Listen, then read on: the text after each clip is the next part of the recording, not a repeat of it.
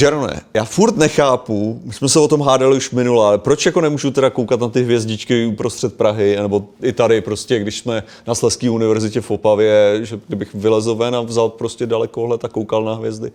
Tady, jsme, tady jsme v obrovském městě, které září jako drahokamnoci. noci. Já tobě nevěřím, to je ten problém. Prostě já tobě nevěřím cokoliv, co řekneš. Absolutně. Ale pro boha, já ne, to já od tebe, od tebe nikdy nebudu věřit absolutně Dobře. ani slovo. Dobře, ale jsme v Opavě, mají tady odborníky na právě astronomická pozorování, tak se jich zeptejme. Máme tady Martina, máme tady Tomáše. OK, a vy jste teda nějaký odborníci? Jako, jak vám můžu věřit? Co jste zač? Co jsi zač, Martě? Co jsi zač, Tomáši? tak eh, přišli jsme je zahrát ty odborníky, takže budeme budem se, tak, budem se snažit na to téma Máte nějaký eh, vymyšlený od, tituly? Odpovídat. Můžete se představit titulem teda. Ale eh, zase ve městě se dá pozorovat. A tady ta, ta, naše, a máš to. ta naše observatoř, která je univerzitní a patří fyzikálnímu ústavu, tak vlastně je zaměřená na takovou pozorovací činnost, kde se to světelné znečištění nebo rušivé světlo až tolik neprojevuje. No, OK, dobře, ale světelný znečištění hnedka tady házíme nějaký termíny, takže možná by bylo dobrý hezky vyčistit si tu naší louku, projet si ty termíny. Co teda má znamenat světelný znečištění? Je to znamená to, že tady máme prostě zelenou barvu, která nám znečišťuje tady bílou barvu, nebo o co tady jde? Světelné znečištění v podstatě jakékoliv lidmi vytvořené světlo, které uh, svítí tam, kam nemá, nebo tam, kdy nemá.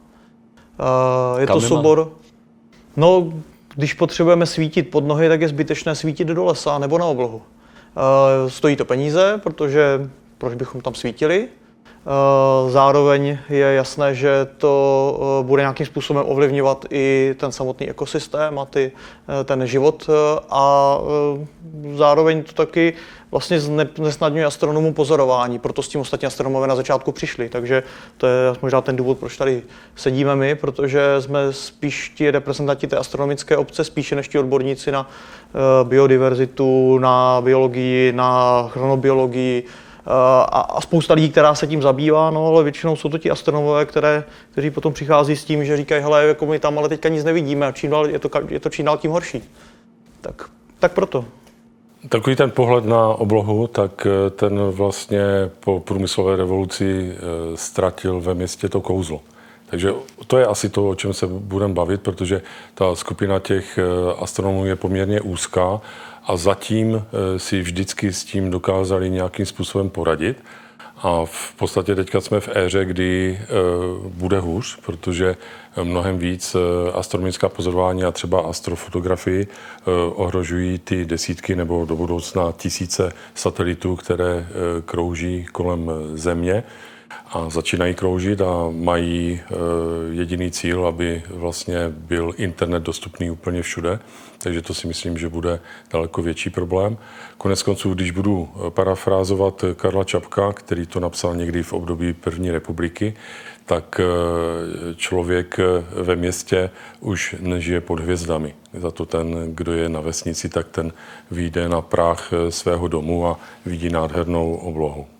Ale, ale tohle jako lajkovi nedává moc smysl. Jakože prostě, OK, lampa prostě zasvítí, ale ty, ty fotony prostě půjdou, půjdou prostě do vzduchu, půjdou na všechny strany, ale pokud já nekoukám na tu lampu, tak bych neměl dostat to světlo do dalekohledu, ne? Do teleskopu. No, eh, právě že ne, ten problém nespočívá v tom, že se někde svítí, pro astronomy teda, ten problém nespočívá v tom, že se někde svítí, ale to světlo se samozřejmě po dopadu na ty všechny osvětlená místa odráží a následně se rozplyly v atmosféře. Ta atmosféra není úplně průhledná, světlo se v ní rozptyluje, ostatně proto máme oblohu modrou, protože se v ní rozptyluje světlo přes den. No a v noci se v ní rozptyluje právě to uh, umělé lidmi vytvořené světlo. Pominuli teda měsíc, který uh, nám ten měsíční úplně dělá 12 krát do roka. To je zanedbatelná část. A já se přiznám, že mi lépe vyhovuje ten výraz rušivé světlo, Čili to naznačuje, že to je to světlo, které je tam, kde nemá být, kde, kde prostě jednoduše ruší, protože ta analogie s tím znečištěním trošičku pokulhává. Jo? Stačí zhasnout a je vyčištěno. Jo. Ale ono jde třeba i o to, že eh, v těch městech, eh, kde máš nějaký smog, myslím ne světelný, ale přirozený smog, tak to je taky rozptylná látka, na kterém se to eh, světlo odráží. Já jsem eh, tuhle v Olomouci už byl připraven, že budu konečně spát po mém dlouhé seanci na počítači. A jsem si všiml, že ono už je ráno. Ale ne, ona byla jenom padla inverze a jak se to krásně to světlo rozptýlilo, tak vypadlo, jako kdyby bylo, nevím, 6 ráno. A v extrémním případě tohle je to světelné znečištění a kad ve strašný vrstvách atmosféry. Takhle to chápu, že se to rozpiluje a my si pak nemůžeme podívat skrz. Na druhou stranu, jako astronomové si najdete nějaký způsoby, jak se podívat skrze ten opad, ne? No já si myslím, že to moc ošidit nejde. Jako, že eh, v okamžiku, kdy, kdy je oblačnost, tak eh, ta eh, Tak as, astronomie eh, pozemní je, je v koncích, pokud se bavíme o světle. Jestliže přejdeme do jiných vlnových délek, třeba rádiové záření, tak eh, tam to je možné, ale zase třeba, když přejdeme k těm krátkým eh, vlnovým délkám, tak tam to není možné, ať je oblačnost nebo není. Tam prostě se na tu atmosféru musíme eh, dostat eh, doslova do písmene, proto eh, třeba eh, observatoře, které jsou na oběžné dráze, tak eh, jsou dnes vynášeny takové, které pracují eh, v tom mimo optickém oboru, čili buď v oblasti eh, těch krátkých nebo ultrakrátkých vlnových délek. A když si mluvil o těch rádiových vlnách, které projdou i tou oblačností, tak my vlastně máme rádiové teleskopy už nějakou dobu a tak proč se nepřepneme přímo jenom na to pozorování rádiovými vlnama a tím se vyhneme veškerému znečištění. protože tam se neprojevují všechny jevy a samozřejmě, že čím více oken eh, do toho vesmíru máme, čím ve více vlnových délkách eh, vlastně pozorujeme, tak eh, o tom vesmíru si poskládáme úplnější ten, ten obrázek. Jo. Je, to, je to asi tak, jak eh, asi bych neposkládal reálný děj filmu, když bych viděl prostřední minutu a půl a potom půl minuty na konci. Takže v okamžiku, kdy ho vidím celý, tak dejme tomu, že je pravděpodobnost, že eh, ten, ten děj toho filmu zrekonstruju dobře. Ale já možná bych tu řekl ještě jednu věc, že eh, když jsme s kolegy dělali eh, měření v Ostravě a vyhodnocovali jsme jej a zjistili jsme, že nejvíc toho rozptýleného světla jako poměrně logicky, jo, když, když to řeknu. Ale prokazatelně jsme naměřili, že nejvíc toho rozptýleného světla v tom eh, městském prostoru je v neastronomických eh, situacích. Eh, Vůbec nejvíc to vycházelo, že světlo z těch lamp se rozptyluje, když je nízká oblačnost a buď prší, anebo ještě horší to je, když sněží tak to opravdu eh, v podstatě, pokud nemá někdo žaluzie, tak eh, v tom bytě může u okna eh, i v noci číst. No, to se mi stalo v tom Olomouci. Takže co by to znamenalo v tuhle chvíli pro tu terestrální astronomii, kdyby nebylo světelné znečištění? Je ta situace o dost lepší?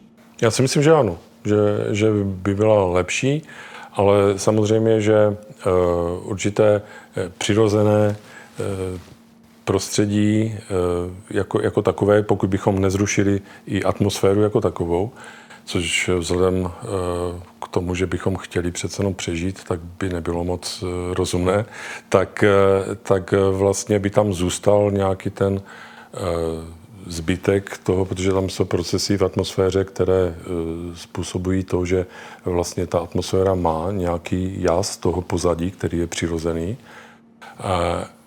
A, e, potom, potom ještě e, vlastně e, astronomové, které zajímá nějaký ten vzdálený vesmír, a nebo potřebují, dejme tomu, pozorovat a objevovat nové planetky, tak ti bojují s naším měsícem. Že? To znamená, že v obdobích kolem měsíčního úplňku tak ta, ta noc je natolik jasná, že pro řadu astronomických pozorování se třeba nehodí. Jsou tam teda nějaké plány odpálit měsíc? Nebo? No, já myslím, že to určitě ne, spíš, že eh, potom eh, v dalších generacích by se naopak všichni astronomové přesunuli na měsíc, protože tam není atmosféra. No a počkat, teďka mě tak napadlo, jako že pokud bychom odpálili měsíc, tak bychom vytvořili největší pravděpodobností, ten bordel by se stal prstenec a to by vytvořilo ještě větší problém, hádám. To by byl ještě větší problém asi.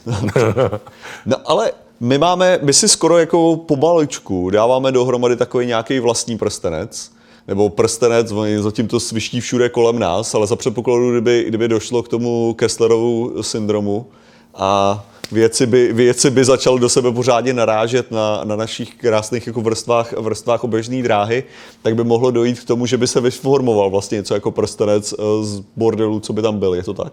Jakože... No, hlavně bychom si s tím znepřístupnili vesmír jako takový, protože dostat se potom na běžnou dráhu přes změť eh, různého smetí eh, vzniklého vzájemnými srážkami družic, eh, tak eh, by se zkomplikoval, ne znemožnil. Mm-hmm. Takže to je základní problém. Asi. Právě teďka si říkám, že my, my jsme t, si hovořil vlastně o tom, o tom Starlinku jo, bez názvu, bez ale v podstatě názvu, Starlinku, eh, kde, ne, který by měl mít, reklamu nechám na tobě. konstelaci, já zrovna nejsem fanoušek, takže to je jako i z tohohle toho důvodu mimochodem. Já taky ne. ale že to by mělo být nějakých 40 tisíc satelitů. Jako do, na konce, ta konstelace by měla obsahovat 40 tisíc satelitů oproti momentálním 10 tisícům pozorovaných objektů, tuším, že máme jako zhruba, zhruba. zhruba něco takového. A co ten současný stav znamená tohle, pro tohleto pozorování a co to potenciálně může dál znamenat? Eh, no, hlavně je to ohrožení pro astrofotografii jako, jako takovou.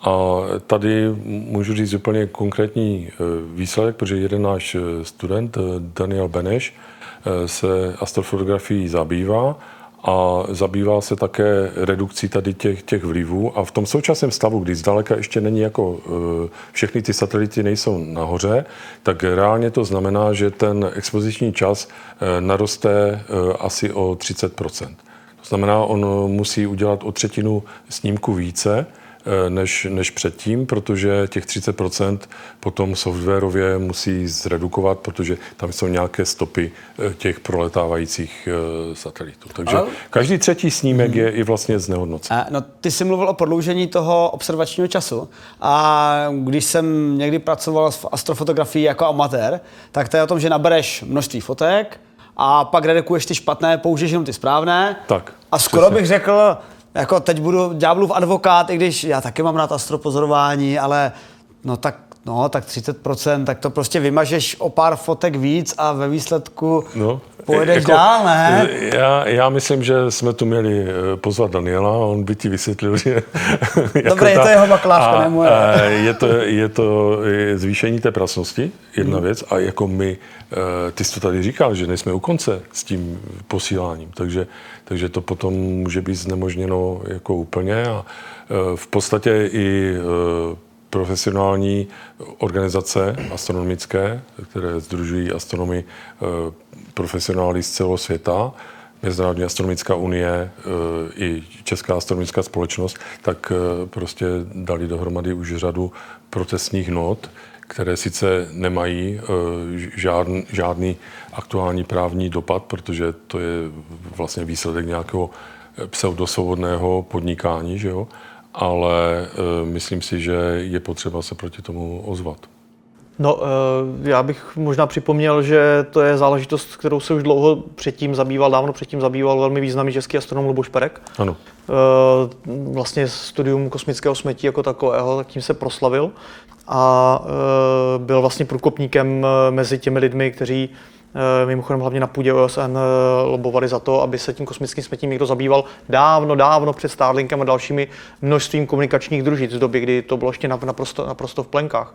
Ale eh, jinou poznámku, kterou bych to měla, tam myslím, že ještě trošku zásadnější, když jsme se na začátku bavili o světelném znečištění, tak s tím si jakž tak dokázali astronomové poradit, protože tak hold se nedalo nějak přesunuli své observatoře do oblastí, které jsou stále ještě temné, do pouští, do, eh, do vysokých poloh, eh, našli si, eh, našli si ty, ta místa, kde se stále pozorovat dá.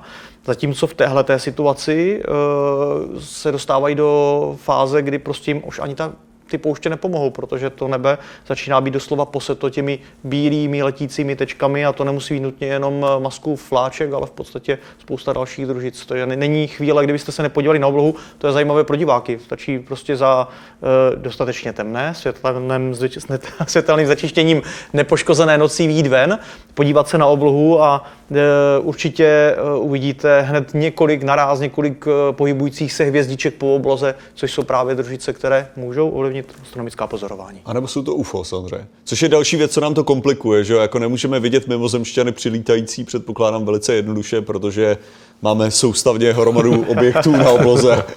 Tak existují na to aplikace. Můžeme si z mobilu otevřít aplikaci, která nám ukáže momentálně mapu satelitu na obloze, že můžeme se konkrétně podívat, na který, o který satelit se jedná.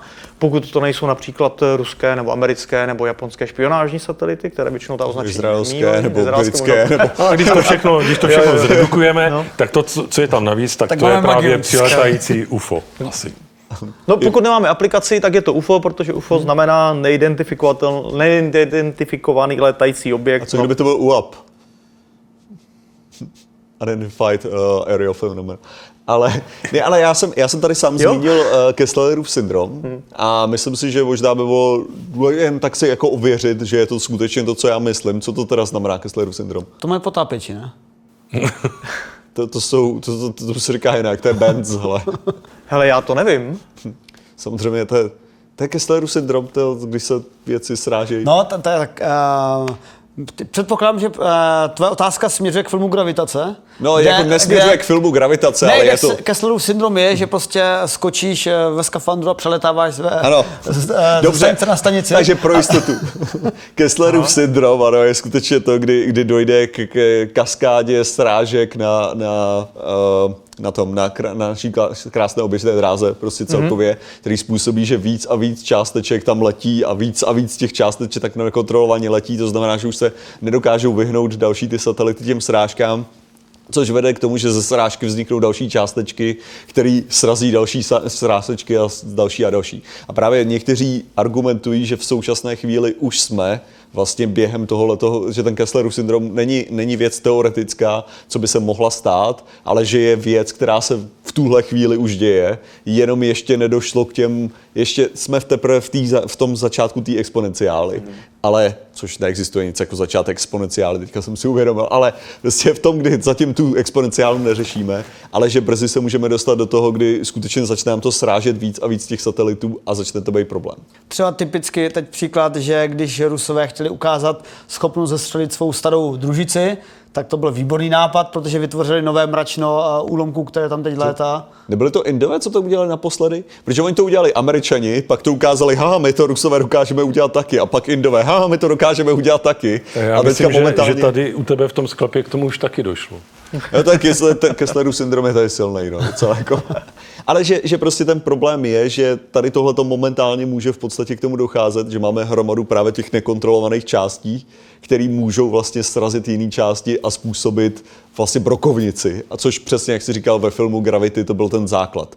Což viděli jste film Gravity? Ano, ano, ale jako už to je tak dávno, že eh, detaily si nep- nepamatuju. ale Byl, tam z toho eh, vlastně odvozen ten eh, katastrofický eh, děj. No a dalo by se, dalo by se nějak vyčistit, ne, neřešme teď nové družice, protože to je spíš komerční eh, tlak, ale ty staré, které tam lítají, protože ty pomalinku ztrácejí výšku při své orbitě, brzdí se od těch pár molekul a někdy dopadnou a zhoří v atmosféře, tak se to vyčistí samo, ale některé jsou hodně vysoko, tak těm bychom mohli nějak pomoct. Jsou nějaké snahy vyčistit ten kosmický nepořádek?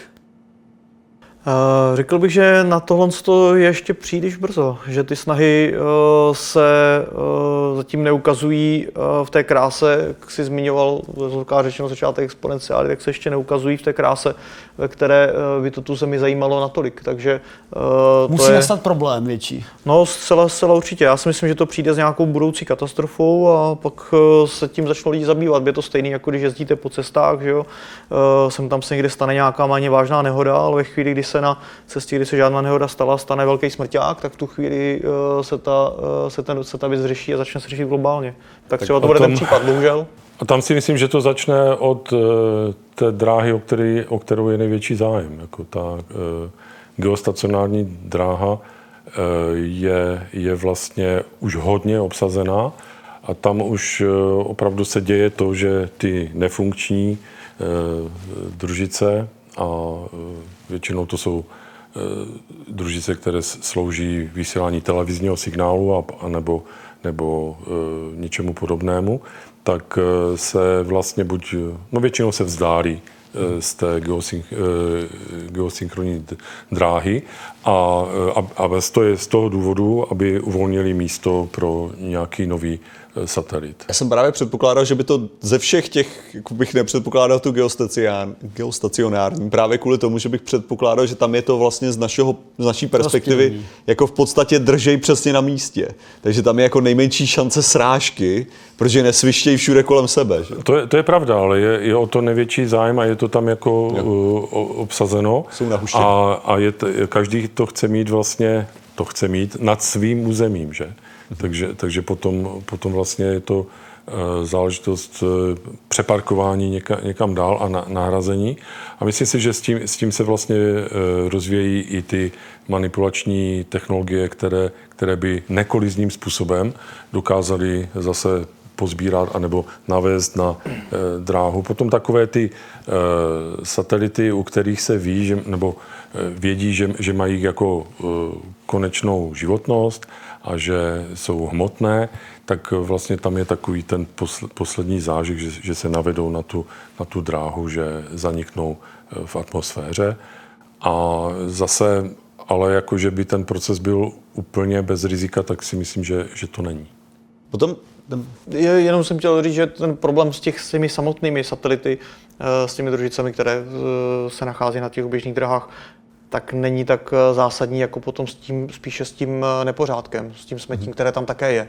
To znamená, že eh, většina dnes vypouštěných satelitů všech družic má nějaký mechanismus připravený a myslí se na to, aby se v případě, že doslouží, tak se jich dokázalo z té dané dráhy zbavit. Ale ten problém spíš souvisí právě s tím smetím a ve chvíli, kdy to smetí začne dělat nepořádek, tak v tu chvíli vznikne problém. Uh, co, jak by to ale jako vypadalo teda pro pozorování ze země, kdyby skutečně došlo k téhletý jako ohromný srážce a skutečně prostě všechno, co máme jako na momentálně, momentálně nad námi, by se rozpadly na, na, můžeme říct třeba 100 tisíc různých kusů nebo prostě klidně milion kusů. Znamenalo by to, že by celá naše oblaha byla v podstatě jako hvězdičková? Nebo jak by to, jak by to vypadalo? Jako váš obor by v podstatě skončil, předpokládám. No to nevím. Na, na nějakou dobu as- asi eh, by to bylo obtížné. Ano, by se pozorovalo prostě v těch jiných vlnových délkách eh, přednostně. A eh, potom asi s odstupem času by eh, došlo buď k nějakému technickému, technologickému řešení té, té situace, anebo když by se ukázalo, že ten proces eh, toho návratu do atmosféry a, a je dostatečně rychlý, tak těch, těch zbytků, těch trosek, tak možná by to přirozenou cestou během pár desítek let eh, zase, zase se vrátilo do původní. Já teda Ale- furt doufám v prstenec. No a To ona je jo. otázka, jestli, jestli by to stačilo ty současně e, družice na prstenec, protože přece jenom, když si vezmeš Saturnův prstenec, je doplňován nějakými měsíčky malými. A tako zrovna ty naše družice nejsou tak No, ale velký. tak jsou vidět, že jo? Takže jako když to vezmeš, jako ne, okay, neudělal by, to, neudělal by to viditelný prstenec během dne, no ale jako během noci by to mohlo udělat Jako možná. kdyby se rozmátil měsíc, jak si agresivně chtěl, tak ano, to by zlepšilo naše pozorování a dalo šanci na prstenec, protože měsíc je fakt velký. Ale ty družice by udělali spíš takový jako orbitální smetí, No, hlavně by to nebylo ani přes noc, předpokládám, že ty by se už toho prstence nedožil. No. To by bylo asi mnoho, mnoho let, než by, Ne, ale než by uběhla. teda bez, bez toho světelného, takhle, bys, ta otázka byla, jak by to teda mohlo být bez toho, jaký by to bylo bez světelného znečištění, ale ještě by mě v tom ohledu teda zajímalo, uh, je to opravdu tak nutný, jakože v tuhle tu chvíli jako ne, ne, nemáme právě naopak ty naše krásné satelity na to, aby jsme dělali hromadu pozorování už z toho, uh, z toho našeho krásného vesmíru. Je, je nutný koukat na něco z, oblo, jako z, z naší atmosféry, která ještě dokáže křivit světlo a tak dále? Mm, jo, je- jednoznačně ano, protože to pozorování ze Země je nejlevnější, uh, jednoznačně. Uh, a eh, máme mnohem, mnohem větší operativnost. Asi k tomu samotnému pozorování Tomáš potom něco málo řekne, ale ten problém, my se o něm bavíme kontextu světelného znečištění z toho astronomického pohledu, ale hned na začátku uh, bych rád řekl hlavně důležitou věc, ta, ten vliv na to astronomické pozorování, existence světelného znečištění nebo rušivého světla, není to nejzásadnější. To nejzásadnější je ten eh, vliv právě na člověka a na přírodu, protože to světelné znečištění můžeme chápat nejenom eh, v podobě toho, že prostě nevidíme na oblohu, ale chápeme ho a hlavně musíme chápat z pohledu toho, že se eh, svítí světlem, kterým se nemá svítit, světlem v takovém množství, kterým se nemá a že se tím jako lidé na Zemi, kteří se vyvíjeli po miliony roků mm, vlastně ve střídání dne a noci, vytváříme najednou prostředí, ve kterém ubíráme tuhle tu noc, ale co je zajímavé, a to si mnoho lidí neuvědomuje, my si dokonce ubíráme i ten den, snižujeme ten kontrast mezi dnem a nocí, který je nezbytný pro naše cirkadiální rytmy. A to je ten základní problém, protože e, to si stačí představit, jak, vypadalo, e, jak vypadal život v posledních eh, stovkách tisíc let tady na Zemi, ve kterém jsme se pohybovali tak, že přes den jsme hospodařili venku, neexistovalo nic jako práce v kanceláři, nic práce z domova, v jeskyni pravděpodobně člověk moc nepracoval přes den, to znamená měl plné denní světlo, v tom plném denní světle získáváme obrovské množství světla přes den, když bych vzal luxmetr, tak si můžeme naměřit v tom slunečném dní, který dneska někde tady nad tím sklepem budeš mít, tak eh, třeba 100 000 luxů, až 100 000 luxů osvětlení. No a potom eh, v noci spal a jediné, co eh, člověk v noci spal a jediné, co tuhle tu noc narušovalo, tak byl měsíc úplňku. No a posledních nějakých 8,5 tisíce let světlo z ohně nebo ze svíčky. A šavlozubý tygři, když... A maximálně tohleto. Ale teď, teď, teď dochází, teď, teď dochází právě k tomu, že eh, my máme eh, málo, eh, málo světla přes den, hodně světla, hodně, hodně světla v noci. V noci si snažíme prodloužit ten den, abychom byli schopni fungovat. Přes den sedneme do auta, do dopravního prostředku, jdeme do kanceláře. No v kanceláři podle norem máme třeba 500 nebo 1000 luxů. To je třeba stokrát méně. A ten rozdíl v tom kontrastu mezi dnem a nocí se stírá a ovlivňuje to nás jako lidi, nejenom v rámci interiérového svícení, ovlivňuje to přírodu díky tomu, že v podstatě všude se rozvíjí uh, osvětlení v podobě těch moderních uh, bílých let technologií. No a to je potom ten problém, který, na který první upozornili ku podivu astronomové, ale pro nás jako astronomy nebo lidé, kteří se zabývají tím pozorováním těch hvězd, to není ten životně důležitý problém. No, pro nás je ten problém jsou ty satelity. Ta, tam totiž dlouho, dlouho ještě byla taková věc eh, nejasná, jestli eh, náhodou celkově, když ta eh, atmosféra je víc a víc znečištěná, tak jestli nenarůstá jako za předpokladu, že je stejné množství světla v tom, v tom prostoru, městském, tak jestli tím znečištěním jiným, chemickým, jestli nenarůstá ta, ta schopnost toho e, rozptilování té atmosféry a tak dále. A tady je zajímavá jedna věc, kterou, která se podařila prokázat eh, profesoru Mikuláškovi z Masarykovy univerzity v Brně už eh, před zhruba 10-15 lety, kdy eh, vlastně měřili atmosférickou extinkci, čili průzračnost atmosféry eh, v Brně, v městském prostředí a eh, ve Vysokých Tatrách prostě využili původně astronomická pozorování na časové škále 30 roků a na těch dvou místech to porovnali. Přitom ta místa jsou geograficky oddělena, ale hlavně svým charakterem jsou různá. Jo? Vysoké hory a městské prostředí. No a ukázalo se, že vlastně roční chod té extinkce, té průzračnosti je prakticky na obou místech stejný. Z analýzy eh, charakteru toho, toho, té extinkce eh, zjistili i zhruba, jaká eh, je velikost těch částic, které tu extinkci způsobují. A z toho, z toho vyplynulo, že na obou dvou těch místech je stejná a pravděpodobně největší část těch prachových částic, které dělají ten roční chod té, té průzračnosti, změny, tak, tak pochází z, ze zemědělské činnosti.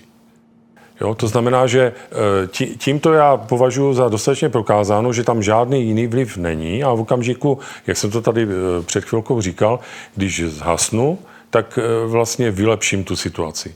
A jako když svítím jenom tam, kde potřebuju svítit, tak vlastně tam není nikdo, kdo prohrává. Jo, to, to jsou všichni a ta energie, kterou ušetříme, no tak e, tu můžeme e, použít na něco jiného. Já vím, kam směřuješ. Ty v podstatě říkáš, když eh, nebudeme v noci svítit, jako třeba se teď děje v současnosti na vesnicích, kolikrát jsme zažili, že jsme jeli někam na vesnici, krásná pozorování noční obloha, a ještě se ušetří na elektřině, ušetří se příroda, zvířata nebudou mít to své svícení celodenní, takže eh, vlastně všichni vyhrajou, ale z nějakého důvodu se to nedělá, ale všiml jsem si trendu, že ve městech se teď třeba snaží designovat takový ty světla, Martin tady naznačuje, který, který mají to omezení, aby to svítilo nahoru, ale svítí to jenom dolů. Ale to jo, asi zase jo. neřeší úplně třeba ten hemis ve městech, protože ten hemis to dostane jako Já mám pocit, že tady v tomhle tom vlastně se dá řešit mnoho věcí najednou, že? Když, když se na tím člověk zamyslí. Protože jednak věc, to, to rušivé světlo teda,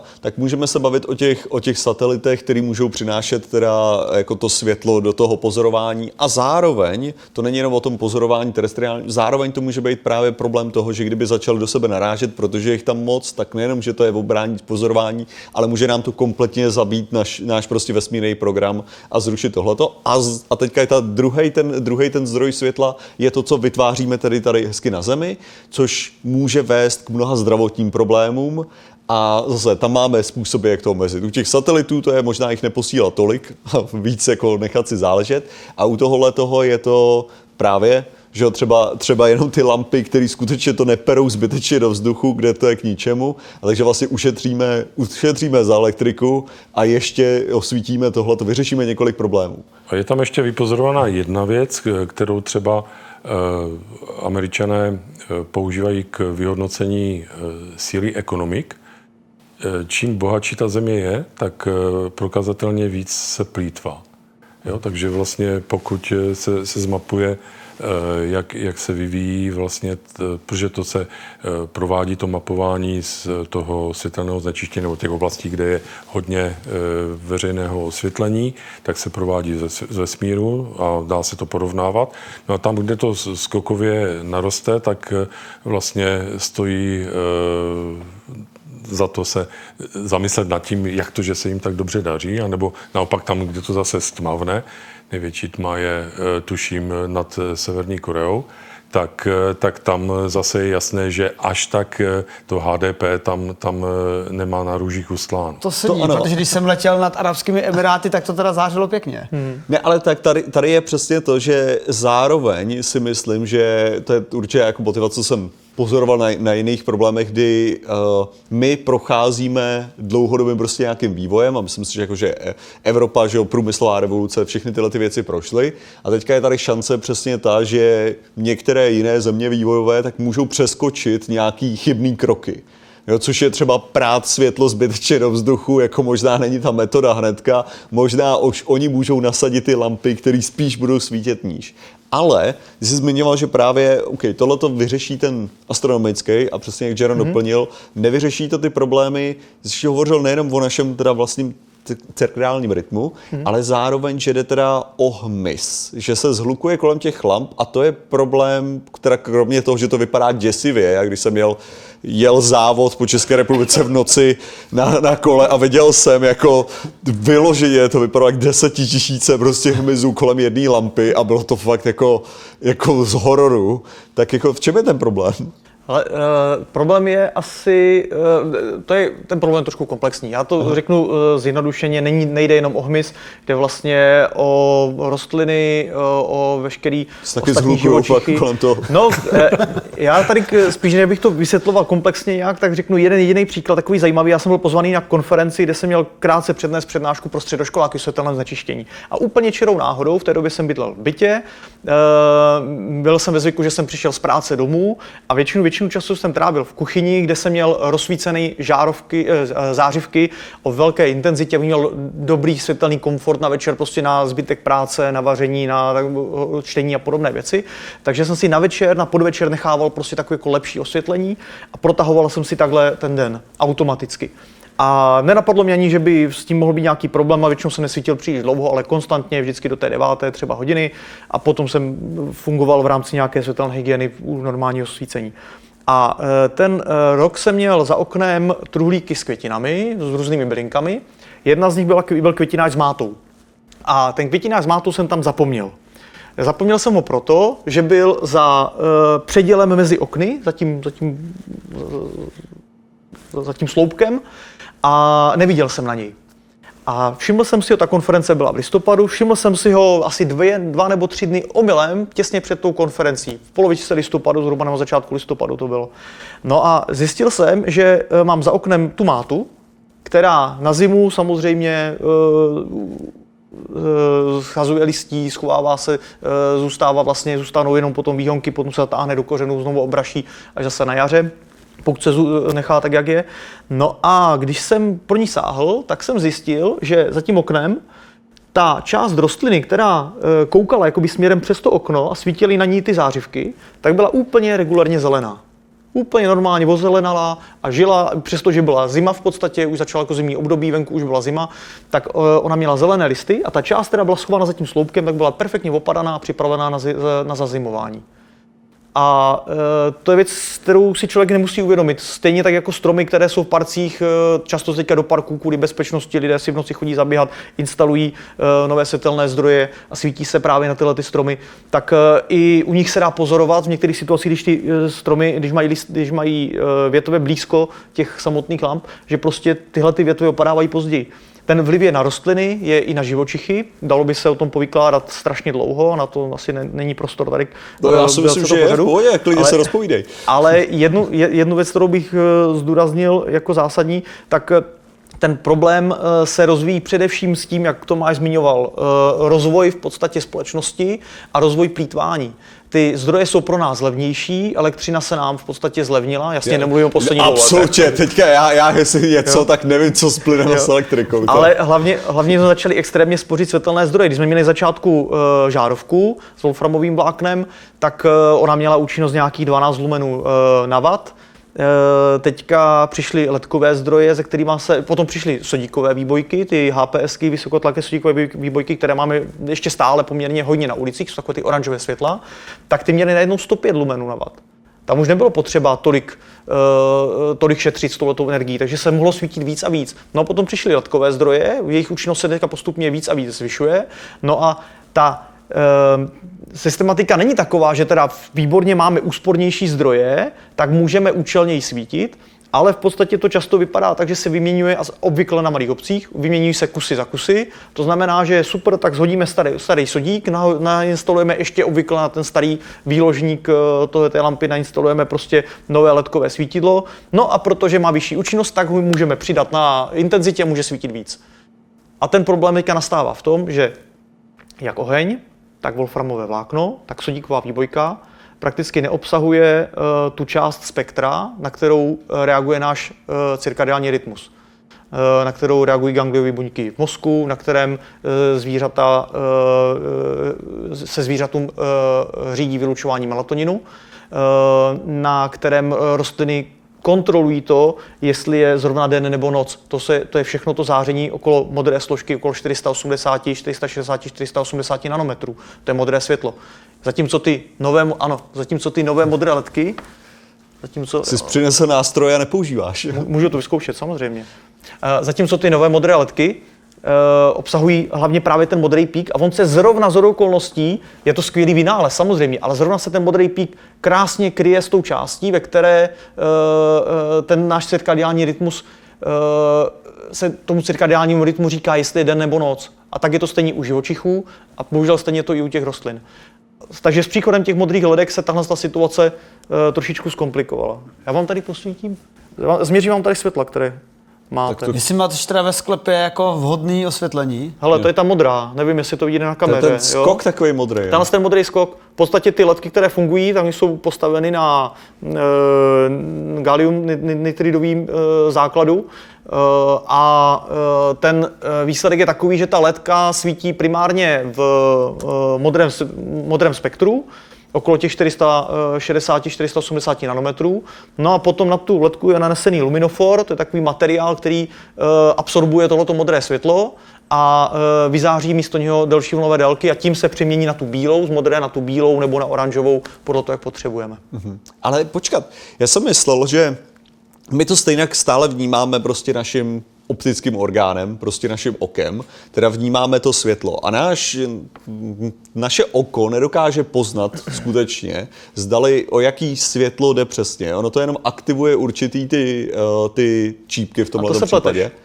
To pr- já jenom jako dokončím tu myšlenku, aby jsme Jo. řekl přesně, kde se pletu. Dobře. Eh, Má to teda, máme tři teda různý druhy čípků, který jsou, která, který jeden snímá dobře modrou, další snímá dobře zelenou, další snímá, snímá dobře červenou a ty se tak nějak překrývají. A když já tady vidím na obrazovce bílou, tak já ve skutečnosti nevidím bílou, já jenom vidím aktivaci toho, že tam přiletělo určitý množství zelený, určitý množství červený, určitý množství zelený, což mě aktivuje to, že si to říká, hele, to je asi bílá, protože je to dost agresivní na to, aby to byla bílá. Jo. No ale v tu chvíli, když já to zpracuju, tak pro můj mozek to teda musí znamenat, že jestli mi zasvítíš teďka čistým bílým světlem do, do obličeje, anebo jestli mi zasvítíš tím ledkovým světlem do obličeje, tak bych měl zpracovat tu, to světlo stejně, ne? Jakože furt je to furt ty číp, čípky se by aktivovaly úplně stejně, mm-hmm. takže mozek na to má reagovat stejně, ne? No a není to tak právě, Eh, ale je to poměrně, ale je to poměrně nová informace, myslím si, že to, je, eh, to jsou objevy z, z roku 2006-2008, kdy se teprve zjistilo, že kromě eh, čípků a tyčinek v oku máme ještě další eh, fotoreceptory a to jsou gangliové buňky. A ty jsou eh, trošičku hlouběji v té sítnici oka a to jsou eh, buňky, které právě předávají eh, do mozku informaci výhradně o, to, o té oblasti okolo těch 480 nanometrů a ty právě řídí ty všechny chemické procesy, já ne, ne, nejsem, ne, nejsem biolog, neřeknu to možná úplně korektně, ale ty řídí všechny ty biologické procesy k tomu, aby dávali tělu signál, že má například začít vylučovat melatonin. To znamená, že e, něco jiného je naše reálné vidění, založené na tyčinkcích a čípcích. Tyčinky vidí černobílé, to je takové to pomalé vidění v, v, extrémně, v ex, ex, extrémní e, tmě. E, a potom čípky, které mají ty tři druhy pigmentů, modrý, modrý, zelený a červený, že? RGB. Jo. Takže tady, tady v tomto případě my máme vyloženě v oku buňky, které nás podělávají. Přesně tak. Skvělý. Ale já předpokládám, že, že evolučně to dává asi smysl, že to byly ty první buňky, co vznikly jako optický, optický senzor a teprve z toho se vyvodily nějaký ty, jak to bude.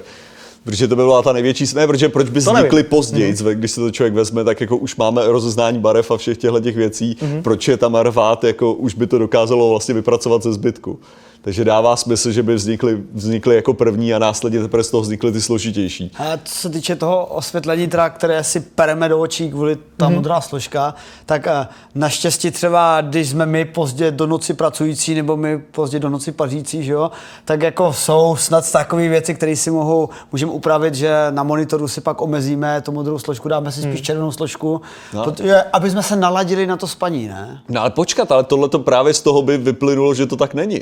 Jako bych skoro řekl, protože, protože tento oko bude reagovat na tu modrou složku, i když si ji omezil, protože, protože, Intenzita, protože, ale. na to, protože na to nebude reagovat na základě těch prostě běžného běžného čípkového vidění, ale bude na to reagovat nějakýma blbýma gangliovými buňkama. Ale zmenšíš tu intenzitu, ne?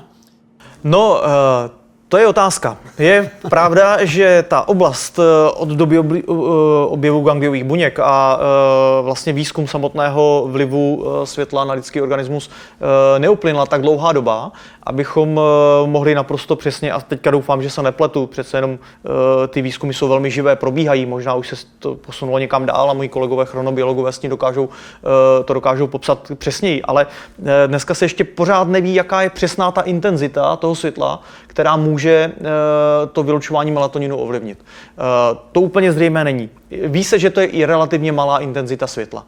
To znamená, že pro uh, všechny nás, kteří si chceme nějakým způsobem zlepšit tu uh, spánkovou hygienu a uh, chceme být eh, připraveni na to, uh, aby naše tělo bylo schopno ten melatonin vůbec vylučovat, což není automatické. Ono to ne- nezačne ve chvíli, kdy člověk usne nebo ve chvíli, kdy se zhasne. Ono to už nějakou dobu trvá. To znamená, že pokud někdo z vás paří hry do, uh, do půlnoci nebo do jedné ráno a ten Začínám pík toho vylučování melatoninu je prostě okolo třetí, páté hodiny ráno, tak uh, tam u něho vzniká zásadní problém. Jestli hodinu, dvě hodiny potom trvá, než naběhne vůbec melatonin a pak vám začne v létě ještě navíc svítat, tak jste bez melatonin- melatoninu úplně.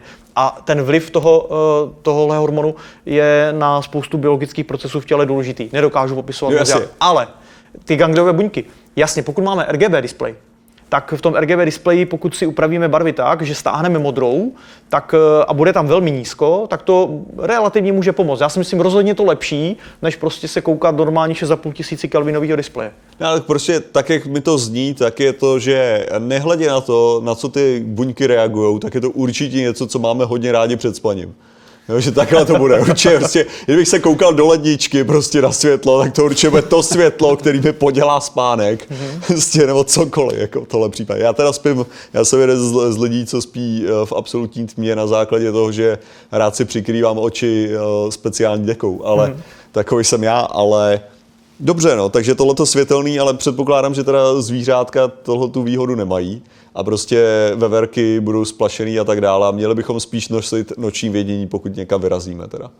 No, eh, pokud jde o to, že si někde sem tam posvítíme nějakou eh, baterku, tak se zase tak jako moc neděje. Eh, ten problém světelného znečištění není postaven a na to, na co upozorňujeme, ať už jako astronomové nebo na co upozorňují kolegové, prostě biologové, není v tom, že by bylo potřeba zhasnout, ale je prostě potřeba s tím začít kládat rozumně. A je to vlastně strašně jednoduché.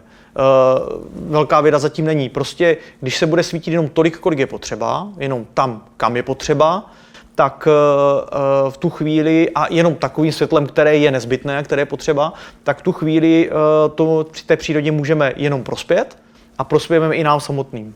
Klasický problém je, že spousta lidí má rádo, když se v noci, většina z nás má rádo, když se v noci hodně svítí proto, že nám to přináší pocit bezpečí.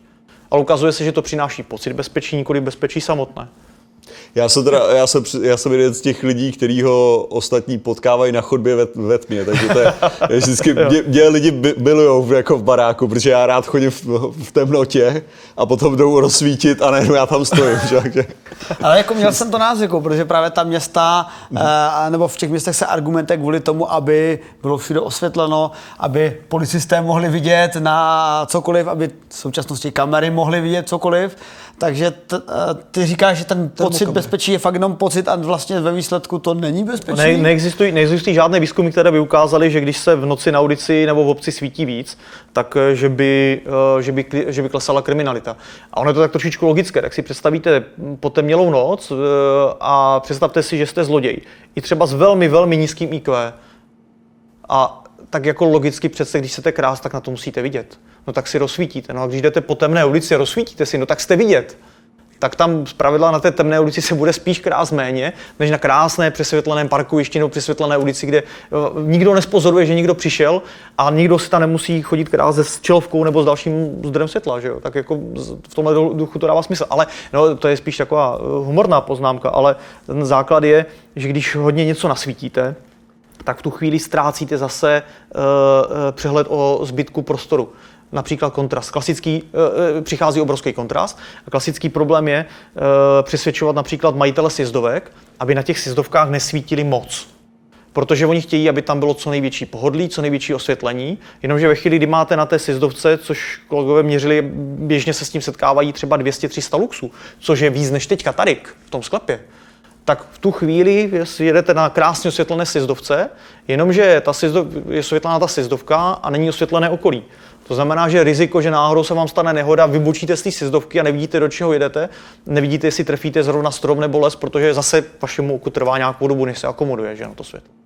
Ale tady ještě, když ty sodíkové ty sodíkový lampy, ty, ty už jedou jako na té jiné frekvenci, takže bych předpokládal, že ty by neměly způsobovat tenhle ten problém, že to je krásný v podstatě oranžový světlo, v jedné frekvenci je to krásně, to je vidět na tom.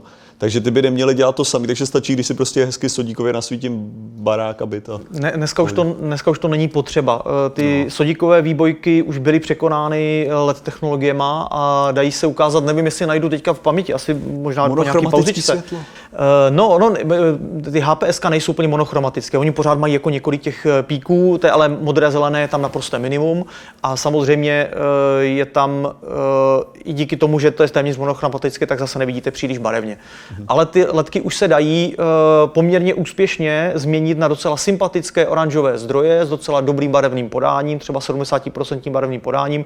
Většinou bývají označeny jako PC Amber, Phosphor Converted, a to jsou prostě ledky, které mají 2200, 1800 Kelvinů a jsou krásně oranžový, modré tam mají. Já si, já si je teďka nastavím hezky doma, living room, barvy, tak bílá. Ne, dobře, ale uh, ta otázka, mě teďka napadlo, že bavíme se tady o světle, krásný viditelný světlo, ale to není jediný způsob, jak můžeme vlastně znečistit pozorování. Přece jenom James Webb teleskop je věc, která byla vyslaná hezky daleko od Země, protože je kompletně znečištěná teplem.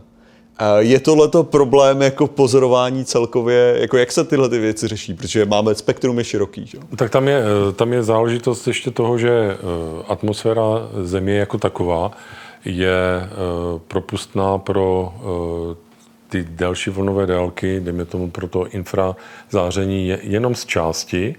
A ta situace se vylepšuje, čím jsme ve větší nadmorské výšce, to znamená určitá šance postavit le- levné infradalekohledy je i na Zemi, ta byla využívána, ale samozřejmě, že eh, pokud eh, pošleme eh, něco do vesmíru, tak eh, tam to má hned dva benefity eh, tady v tomhletom směru, eh, protože jednak eh, se zbavíme vlivu té atmosféry, No a e, za druhé potom e, také e, tam to nemusíme tak moc chladit, protože tam už tak je nízká teplota a veškerá ta zařízení, ty detektory pracují mnohem, mnohem lépe.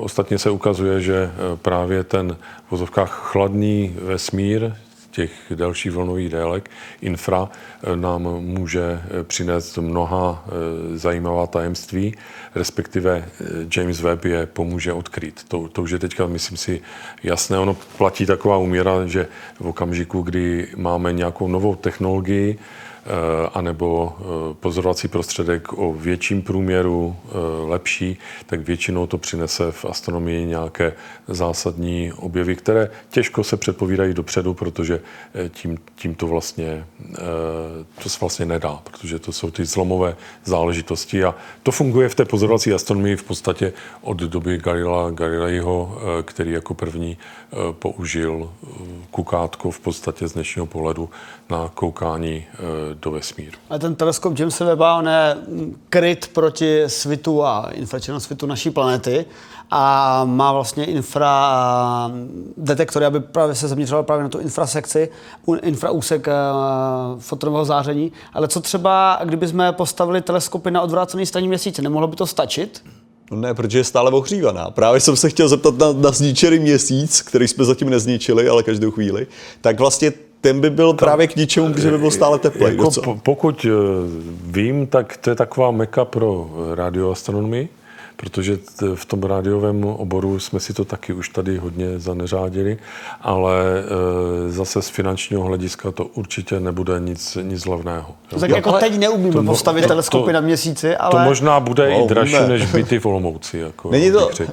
Ne, není to, je to tak, že jako se, no jako umíme postavit, řekněme si, jako už jsme, už jsme tam dokázali doletět jako na konci 60. let, mi řekni, že tam nemůžeme prsknout ten teleskop, jako. Jestli narážíš na a, tajnou nacistickou Ne, základnu ne, ne, o to nemluvím. Já nespíš mluvím, že není vůle finanční, aby jsme to udělali, ale rozhodně to umíme udělat. Jako. No ne, jako Tak ten jsem... první krok bude Artemis, že jo? tak to Ale- uvidíme, uvidíme jestli, jestli toto se eh, vlastně podaří, tak si myslím, že to k tomu může dospět, protože na, na druhou stranu eh, pokročily ty technologie natolik, že si dokážu představit, že to tam bude fungovat nějakým autonomním způsobem a vlastně jenom, jenom eh, na Zemi se potom budou zpracovat ty výsledky. protože já jsem viděl teď eh, zajímavý článek právě, že by se tam vysela sonda, která by začala na kráteru v podstatě tkát takový prototyp Jo. právě nějakého radioteleskopu. Eh, pak by se zase nějak, možná i s 3D tiskem využilo rameno, které by to detekovalo, akorát dneska se to těžko představit, když zase nemáme tolik samostatných 3D tištěných robotů, co by stavilo města, na tož tam měsíc nějakou velkou stanici.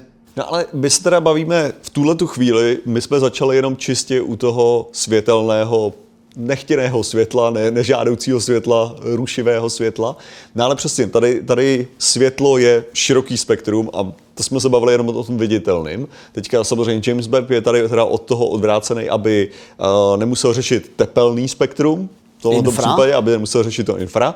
A následně teda měsíc, ta odvrácená strana by byla kvůli rádiovým zase, Ano. protože že tady se chytáváme hromady prostě různých rádiových frekvencí, některý nám neproletějí přes ionos- ionosféru, to já vím, ale právě další věci by teda šly dobře, protože stále naše planeta je tím zakrytá, takže to znamená, že vyzařuje, takže nám máme zase jiný, jiný typ znečištění toho spektra rádiového a tak teda na měsíci by to bylo odkrytý od něj. Ano, ano, je to tak. A Vlastně pořád se ale pohybujeme v, v elektromagnetickém záření. Že? To je jako všechno, co teďka jsme řekli, tak jsou různá pojmenování pro elektromagnetické záření, pro, pro jeden druh záření, akorát, že každá ta vlnová délka chce specifický přístup a e, jako začali jsme vlastně zkoumat ten vesmír e, našima očima, to znamená, že nejvíc o, o tom víme, o vesmíru víme právě v tom světelném oboru. Ale mě, mě tady zajímá právě, když jsem vyjmenoval ty tři různé vlastně způsoby, jak to teda pozorujeme, že tak mě,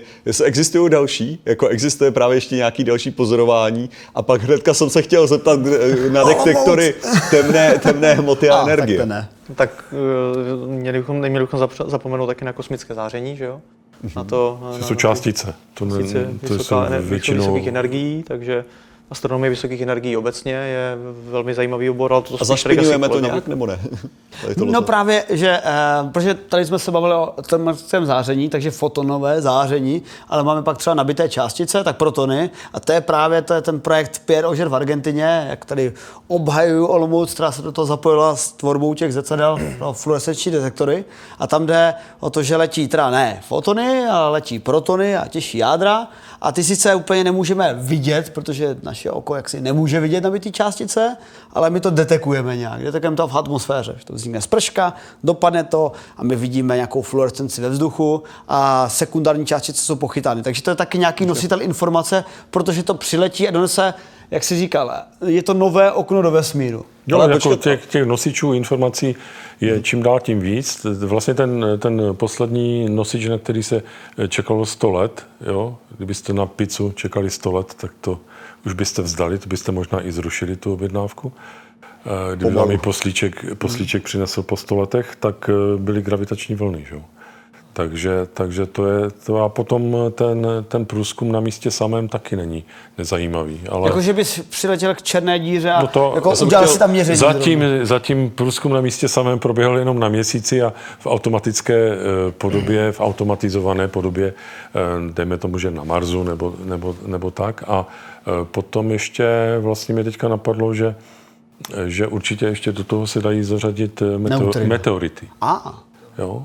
To taky nositel informace. Ano, a jako ne, nejenom, eh, jak hodně lidí si myslí, tak nejenom o sluneční soustavě, ale eh, tam jsou eh, informace i o vývoji hvězd pozdějších spektrálních typů a i toho, co se děje vlastně v těch hvězdných atmosférách u hvězd v rozmezí jedné až čtyř hmotností Slunce, protože ty, ty jsou vlastně, ty mají takové to výsadní fyzikální umění v sobě schované, že dokáží ty, ty produkty toho jaderného hoření procesy určitými, které v jiných, v jinak hmotných hvězdách ne, nevznikají, tak dokáží přenést do té e, hvězdné atmosféry a potom vlastně eh, se mohou, mohou projevit eh, i v tom kondenzátu, z kterého nakonec eh, je složená i eh, ta látka v naší sluneční soustavě.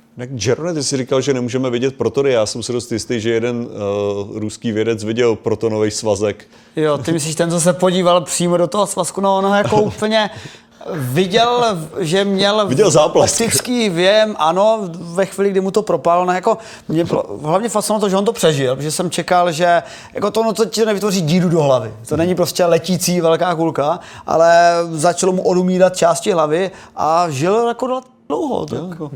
Takže, takže jako ne, nelži, že nemůžeš vidět, ale protonový svazek. Dobře, dobře. Ale, ale, ale Je- dobře, nemůžete Jednou, vidět, ne? Každým okem jednou asi. Jasně. Ale pak mě třeba ještě napadá takový poslední nositel informace, co jsme ještě neskrotili, a nebo snažíme se ji skrotit, neutrina, který... Počkat, poslední, ještě, ještě furt máme ty detektory té temné hmoty. Dobře, tak ty nevíme už vůbec, no. Ale jako myslím, že bychom mohli pokračovat dlouho. Zapomněli jsme na mikrovlny, mikrovlny kosmické pozadí. To je pravda. Takže Tak tak ještě, máme ještě, hodně nositelů Já myslím, právě že mě, mě spíš zajímalo to to znečištění toho, protože třeba, OK, tak máme jako rádiové vlny zabitý na Zemi, že jo, v podstatě, no jako není, ale jako je to, je to horší, máme, máme rádiové tichý místa, ale stejně odrazí se to od ionosféry, stejně člověk furt jako něco, něco tady má. Vyřešíme teda měsícem. Teplo, teplo jasně, no jasně, vyřešeno měsícem. Teplo, je teda vyřešeno, infra je teda vyřešeno tím, že to prostě odhodíme daleko od země a do stínu, tak aby to nesvítilo na to slunce a tak dále.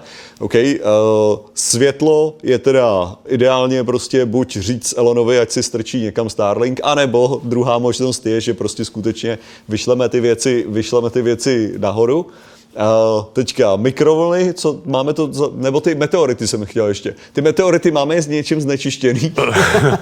No zhodí nám, že jo. tam, tam vlastně ten proces Atmosféra. průchodu, průchodu atmosférou. Zasa- proces No, ale dobře, dobře, průchodu tak pojď- atmosférou, pojďme si- Tak, tak ten to poznamená, jo. Ale zase se už eh, přece jenom eh, ví zhruba jak a eh, ten, ten původní materiál se dá, jo, takže ten, ten bych řekl, že, No. že je docela neznečištěný. Ale, ale počkat, tak v tom případě, ale co mi tady zatím zaznívá docela dost je, kromě těch rádiových vln, a, tak mi přijde, a to i ta ionosféra, že ta atmosféra je ten problém. Prostě řekněme si upřímně, kdybychom neměli atmosféru, tak dost problémů je vyřešených. Ano. Jako třeba naše existence. ano. Třeba. Ale co tím, co tím chci říct, že kdyby přišla nějaká dobrá jako Car- Carrington eve- event, eh, která odfoukne naší celou atmosféru a vy- vyřešil by se tady tenhle ten problém, co by to znamenalo pro naše pozorování, kdybychom teda atmosféru skutečně neměli a že no, ionosféra tak. Takže jaký by to bylo, kdybychom neměli atmosféru tady? No, hlavně by to bylo negativní pro tu observatoř Pěra Ožera, protože jak oni by to ty sekundární spršky, že jo? Jim by tam, by, jim by tam padalo to kosmické záření přímo. To primární, Bez, no. no. to primární, To no. primární a vlastně tam, no, tam, tam to hraje vlastně Takže pozi- částicová, pozitivní roli. Ano, no. částicová a, astronomie by skončila, právě protože by nebyla atmosféra, nemohli by se nikde rozvinout Jo. po stovkách kilometrů to spršky. Že on by přišel o práci, jo? No, ale Počkat, ale tak jako stále ne, aspoň by ti prošly ty částice, takže by se akorát vytvořil prostě částic, jakože urychlovat částic bys mohl vytvořit jenom tak, že jenom tam hodíš ty, tu, ten tvůj vzorek, který chceš, aby narazily ty urychlené částice, ne? A Takže No, tam v je podstatě problém- jenom tam vytvoříš ten atlas, ne? Tam je problém ta statistika, uh, protože uh, ty vlastně tu spršku vidíš proto, že ona z té jedné částice vznikne stopa, co má třeba jednotky až desítky kilometrů a díky tomu to chytneš. Ale kdyby fakt chytala to jedny částice a navíc ten detektor ožer, tak on má sudy, které jsou jenom sud, kilometr mezera sud. A co kdyby ta mrcha proletěla vedle? Jo, takže to znamená, že eh, vy byste si tam udělali svoji atmosféru a zbytek světa by byl v klidu. Nafukovací, no. Ano, v klidu. Ano, nikdo, nikdo by ne, nemohl dýchat, ale byli by všichni Dobře, v a klidu. tak a předpokládám, že Martinu dotaz směřoval, kdyby všichni lidé teda žili na, do konce životů v skafandrech, ale mohli si krásně pozorovat, tak pozorovací astronomie by byla v pohodě. Skutečně, Se to- skutečně takhle. Kdybychom si, ne, OK, jinak, jinak. Prostě znečištění, skutečně pořádně odstraníme znečištění. Jaký by byl ideál, jaký by byly ideální podmínky pro naší planetu, tak kdybychom chtěli mít fakt jako luxusní astronomii. Jakože jak by měla vypadat jako naše, jakože jestli, takže slunce, konec prostě. Předpokládám, že jako to tady nesmí být. Jako. Takže naše planeta v ideálním stavu, kdybychom chtěli pozorovat pořádně vesmír. Ale i to slunce je docela zajímavý zdroj informací, který potřebujeme a na, tak, navíc stále o něm moc nevíme. Žád, takže Žádná jiná hvězda tak blízko není. Jo. Jo. To, je To jo, ale tak jako myslím- Tam eh, otevřením jedných dveří si dvoje, troje zavíráme. To je jako takové opravdu optimální na, na takové fantazírování, co tady ve sklepě tak- děláváte. Ne, jedna ku jedné, jedna Ale ku já předpokládám, že ty děláš na konkrétním něčem a tam se ti třeba slunce zra nehodí. to je to, co za co se ptám. Jo, jo, jo, je to, je to asi tak. Takže A- pro tvoji, pro tvoji konkrétní věc. Tam by to, tam by to bylo v, v pohodě, tam by to vylepšilo tu situaci. A proč? Eh, vysvětli mo- nám, mo- že- No tak mo, mohlo by se pozorovat eh, stále, že? Jako mo, ne, nebylo by, jako nebyl by den, neby, byla, byla by jenom temnota, nebo já nevím, jak bychom tomu říkali, že rozdělení den, noc by ztratilo smysl. A e, tam ale jako všechny ty další věci, které ta atmosféra dělá, o kterých jsme tady se ještě nebavili, jako že je pořád v turbulenci, to znamená, že se mění optické vlastnosti, tak to postupně už jsme se e, naučili e, nějak řešit. Takže vlastně tě, těch důvodů e, k tomu ji odstraňovat mm-hmm. e, je čím dál tím míň. Jako z toho pohledu, eh, co jsem teďka řekl, protože s rozvojem té takzvané adaptivní optiky eh, je, je to eh, úplná pohodička pozorovat i z povrchu země a je to pořád levnější, než posílat pro vlastně tu optickou část, světelnou část astronomie, ty přístroje do, do vesmíru. Jo? A tam, tam vlastně od, od té doby, kdy eh, to funguje, což není zas tak dlouho, ta, eh, protože ta eh, adaptivní optika je vlastně, ona, ona dokáže zmapovat deformaci, aktuální deformaci té atmosféry, a vložit tomu světlu e, protideformace, takže, takže e, ta e, příchozí vlnoplocha toho světla je vlastně vyrovnaná, jako kdyby ta atmosféra neexistovala. Tam je ten paradox, že když byly fotky z Hubble, tak on je měl výrazně lepší než jakákoliv pozemská observatoř, ale pak ty pozemské observatoře to dohnali právě Very Large Telescope, ESO, Evropská jižní observatoř, a teď zase máme web teleskop. Já si teď přemýšlím, v jaké fázi jsme v tom souboji. Jestli no. uh, uh, se říká, OK, web se dívá na něco jiného, tak. než se dívá Evropská jižní observatoř, nebo my si postavíme ještě ELT a ten překoná weba. Já ne, on ne, nepřekoná, protože uh, vlastně pro, pro to záření ta atmosféra je neprůhledná nebo špatně průhledná. Hmm. Takže jako vyvinulo se to tím správným směrem, že do toho vesmíru se posílá to, co má smysl tam poslat, co nejsme schopni zatím ze Zemi pozorovat. Ale předpokládám, že ten, že ten důvod, proč my máme tenhle ty mnohem lepší snímky ze Země, je jenom kvůli tomu, že jsme měli ten Hubble, abychom mohli porovnávat a vlastně vyladit to, že jo? Jakože bez těch, pů, těch fotek Hubble bychom nevěděli přes, bychom neměli tak detailní ty? V té době on, on funguje 33 roků, jo. Mm-hmm. To, je, to je jako neuvěřitelná doba, takže se zapomíná na to, že e, jako technologicky jsme byli úplně někde jinde a ta adaptivní optika e, nefungovala, nebo, nebo nebylo to vyvinuto pro světlo, Eh, možná to fungovalo v tom infraoboru, to, to nevím teďka úplně přesně, ale pokusy s tím byly dělány někdy už od těch 80. Eh, let. A e, myslím si, že zároveň pořád ještě zapomínáme na to, nebo to tady bylo řečeno, že na, na té zemi jsme schopni dělat větší průměry těch dalekohledů. Jo, že, že prostě e, opravdu 30 metrový nebo téměř 40-metrový eh, dalekohled, kolik bude mít v průměru ten evropský velký, eh, extrémně velký dalekohled za pár let, tak eh, to nejsme schopni dostat do vesmíru. No ale v tom případě to skoro zní, jako kdyby jako ideální planeta Země pro pozorování vesmíru byla planeta Země jako v tuhle chvíli. Jakože, takže máme tady to slunce, máme tady tyhle věci, když tak máme měsíc, na který můžeme zaletět a udělat tam nějaký pozorování od toho. Jo, máme tady ten stín, jako můžeme potenciálně udělat. Že to je vlastně v pohodě, kdyby náhodou někdo furt neposílal ty blbý satelity a, a nesvítil těma mluvýma městama. Ano, no. kdyby. Satelity jsou problém, ale všemu ostatnímu jsme se prostě jako lidstvo dokázali přizpůsobit. Mm-hmm. To je jednoduchá odpověď asi na to. To znamená, že našli jsme všechny eh, cesty, které vedou k tomu, abychom byli schopni pozorovat maximálně možné míře. Te- technologická evoluce. Ne, ale tohle to zní jako, jako celá historie lidstva. Všechno jsme se dokázali přizpůsobit, kromě toho blbýho lidstva. tomu se, jako lidstvo se dokážeme přizpůsobit jenom tomu lidstvu. ale dobře, ale tak no, co by to teda... Dobře. Nezbývá než souhlasit. Jo. No a vy už jste mluvili, že Česká republika je jedno z mála míst na světě, možná první, které má ve své legislativě ochranu temné oblohy. A, což je teda pěkný úspěch v porovnání s dalšími astronomy z dalších států. A jaké jsou plány do budoucna? Chceme třeba rozšířit ty temné zóny, nebo se v budoucnosti plánuje třeba ustanovit, že města budou stavit nové osvětlení zásadně zatemněné, aby to nezhoršovali? No, eh, Ono to ani v legislativě, protože ta akce, eh, která dala vzniknout těm oblastem tmavé oblohy, tak byla vlastně akce hlavně astronomických nadšenců, kterým se potom přidali ochranáři a, eh, a vlastně starostové jednotlivých obcí, kteří to uznali za vhodné, aby prostě ta jejich oblast eh, měla nějaký neformální stupeň ochrany. Je to postaveno na memorandech mezi těmi jednotlivými obcemi. Nicméně eh, ten první krok, kdy jsme se pokusili vstoupit jako astronomové do té komunikace se státem, byl v roce 2001. Tím do, v roce 2002 vstoupila ta zmínka o znečištění do zákona o ochraně, o ochraně ovzduší aby za rok zhruba vypadla.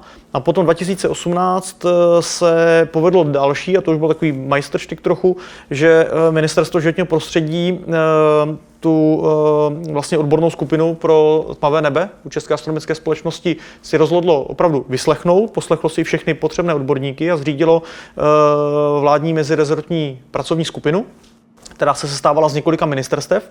No a výsledkem toho je, že vlastně několik týdnů naspátek snad to bylo, je to kousí chvíli, chvílička zpátky, kdy e, vznikla první velká záležitost, první e, strašně důležitá věc a to, že byla vydána norma, která se věnuje právě eh, tomu venkovnímu svícení 3600459, mám pocit, že to bylo označení té normy. A eh, v té normě už je stanoveno to, jakým způsobem se ve veřejném prostoru má svítit. Ta norma není samozřejmě právně závazná, ale ve chvíli se jí podaří, a to doufujeme, že v nejbližší době se podaří, navázat třeba na stavební zákon, tak v tu chvíli se stane ta norma i právně závazná a bude potřeba se tou normou řídit. A ta vlastně ta norma eh, nahrazuje to, co jsme dříve neměli. Existovaly normy například pro osvětlování venkovních prostranství, pracovních prostředí. A to se, to se opravdu někdy tady využívalo, protože v okamžiku, kdy ti lidé si, si stěžovali, já znám konkrétní případ tady z Opavy, že prostě sportoviště eh, svítilo tak dlouho, že těm lidem to svítilo do oken, rušilo je to ve spánku nebo v té večerní pohodě. No a vlastně bylo to, bylo zajímavé, že stačilo vlastně upozornit na ten problém, opřít se o tehdy existující jako zcela nezávaznou normu a vlastně bylo to osvětlení upraveno a podstatě i ten zřizovatel potom byl rád, protože tam byla finanční úspora. Mm-hmm. No, eh, souviselo to hlavně s tím, že eh, ty normy, které potom vedly k osvětlování například veřejných komunikací, protože to, to se týká těch hygienických norm, které nějaké, nějaké stanovené meze měly, mimochodem, ale i tak byly docela vysoké. Takže pro představu, eh, když teď, teď teďka nevím, jestli řeknu úplně správné číslo, myslím si, že to bylo okolo jednoho nebo dvou luxů na okenním parapetu se považovalo za tu jako hygienickou eh, hranici. To znamená, bylo to několik luxů. No ale pro představu, eh, jaká je to, jaká je to intenzita osvětlení, tak měsíc v úplňku, který když svítí vám do oken, tak svítí teda fakt jako hodně tak ten vám svítí, eh, ten vám osvětluje intenzitou čtvrt luxu. Takže jestliže ty hygienické normy byly několikanásobně, myslím, že 8krát nebo 10krát výš, než bylo měsíc úplníku, tak to nebylo úplně v pořádku, že proto vznikala tady tahle ta nová norma. A zároveň, co se týkalo například osvětlování těch veřejných komunikací, tak tam byl problém, že v původních normách eh, neexistovalo nic jako horní hranice. To znamená, všude bylo napsáno, kolik se může svítit nejméně, na tu cestu, ale nikdy už nebylo napsáno, kolik se může svítit víc. To znamená, ve chvíli se instalovaly nové lampy, tak se automaticky kvůli tomu, že časem jejich, intenzi, jejich výkon klesá, tak se mm. nastavovaly na vyšší výkon. Teďka s novými ledkama zase, když přišlo to, že mají vyšší účinnost, tak samozřejmě začaly zase ve velkém svítit více.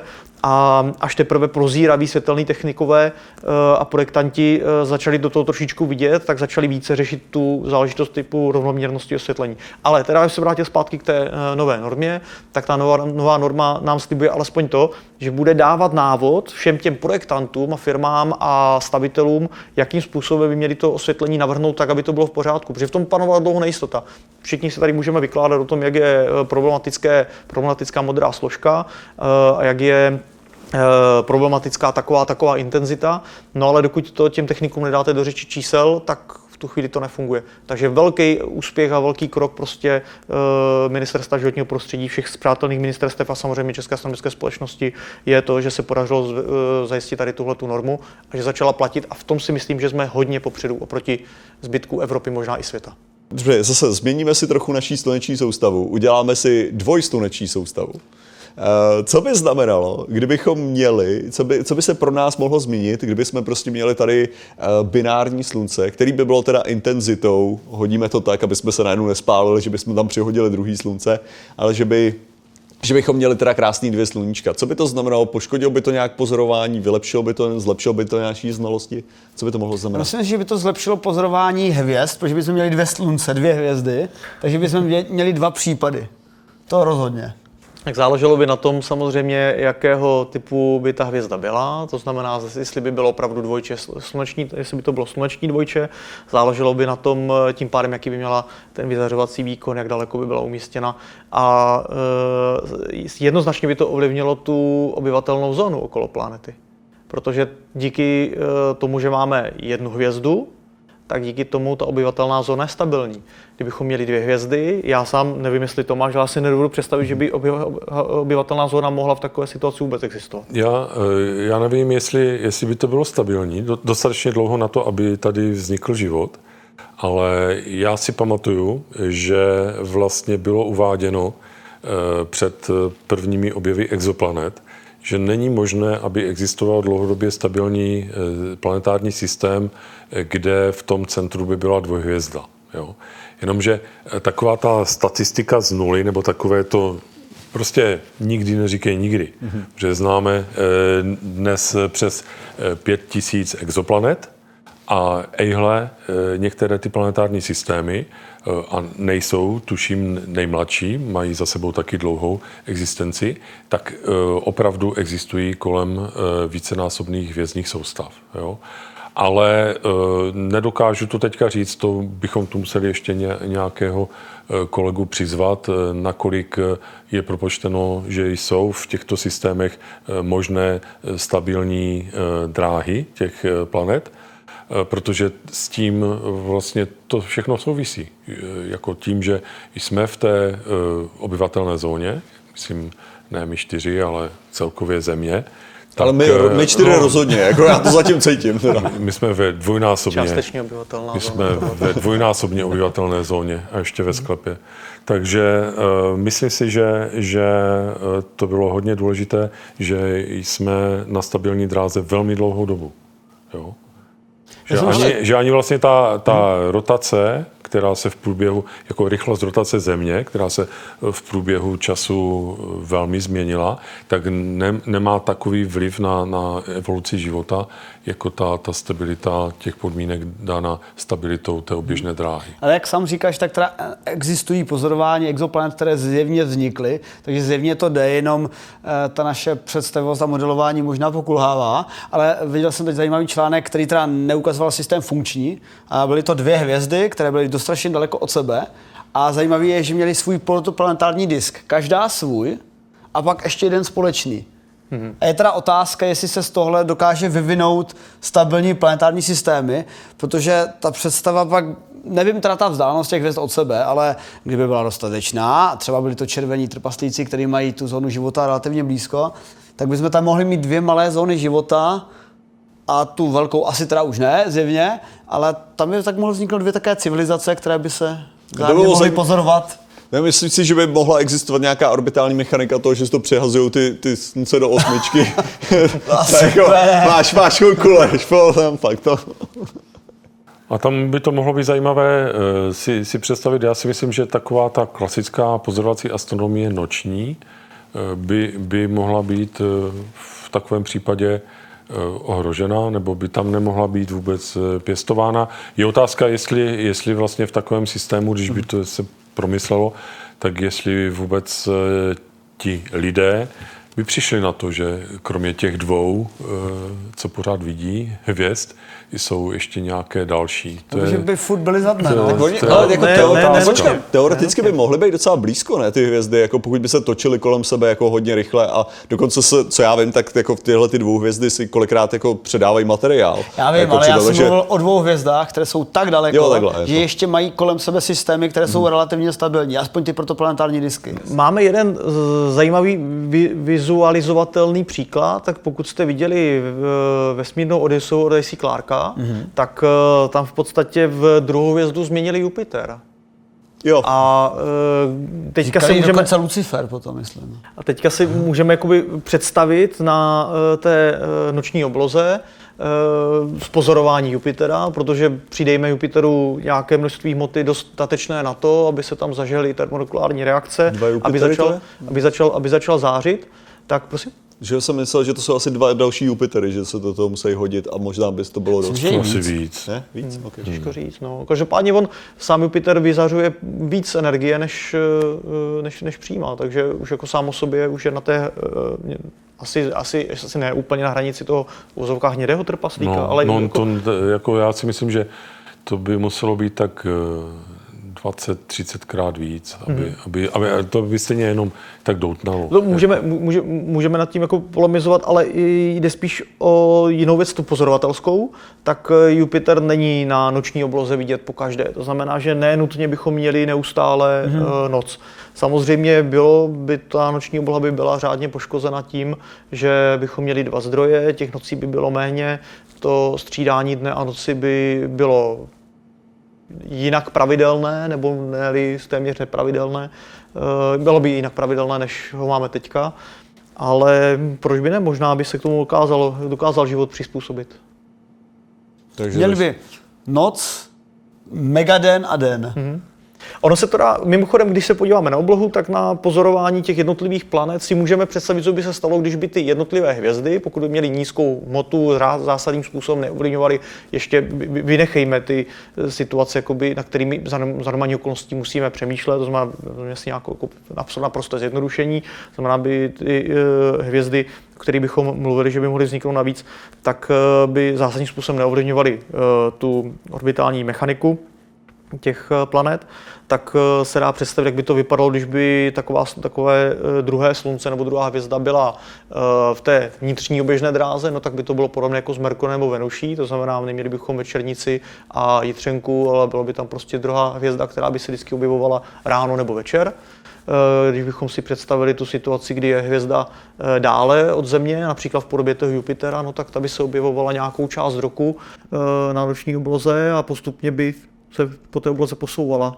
Počkat, ale ještě mě, ještě mě napadlo, nebylo by to, jako, nemůže to být potenciálně téma na bakalářku, něco jako vypočítat orbitální mechaniku mezi tou osmičkou, jako kdyby to byly ty dvě hvězdy a přehazovat. Jestli to je možný, jako jestli teoreticky by to mohlo se stát. Já se obávám, že takhle nestabilní prostředí by neumožnilo ani sformování té kulové planety, která by byla ale Pamatuju Možná by mohla přiletět, víš teprve, jako, to že, pravda. že prostě máš ty, máš ty planety, které přišly a najednou by tam přiletěla do toho a začala by takhle jít.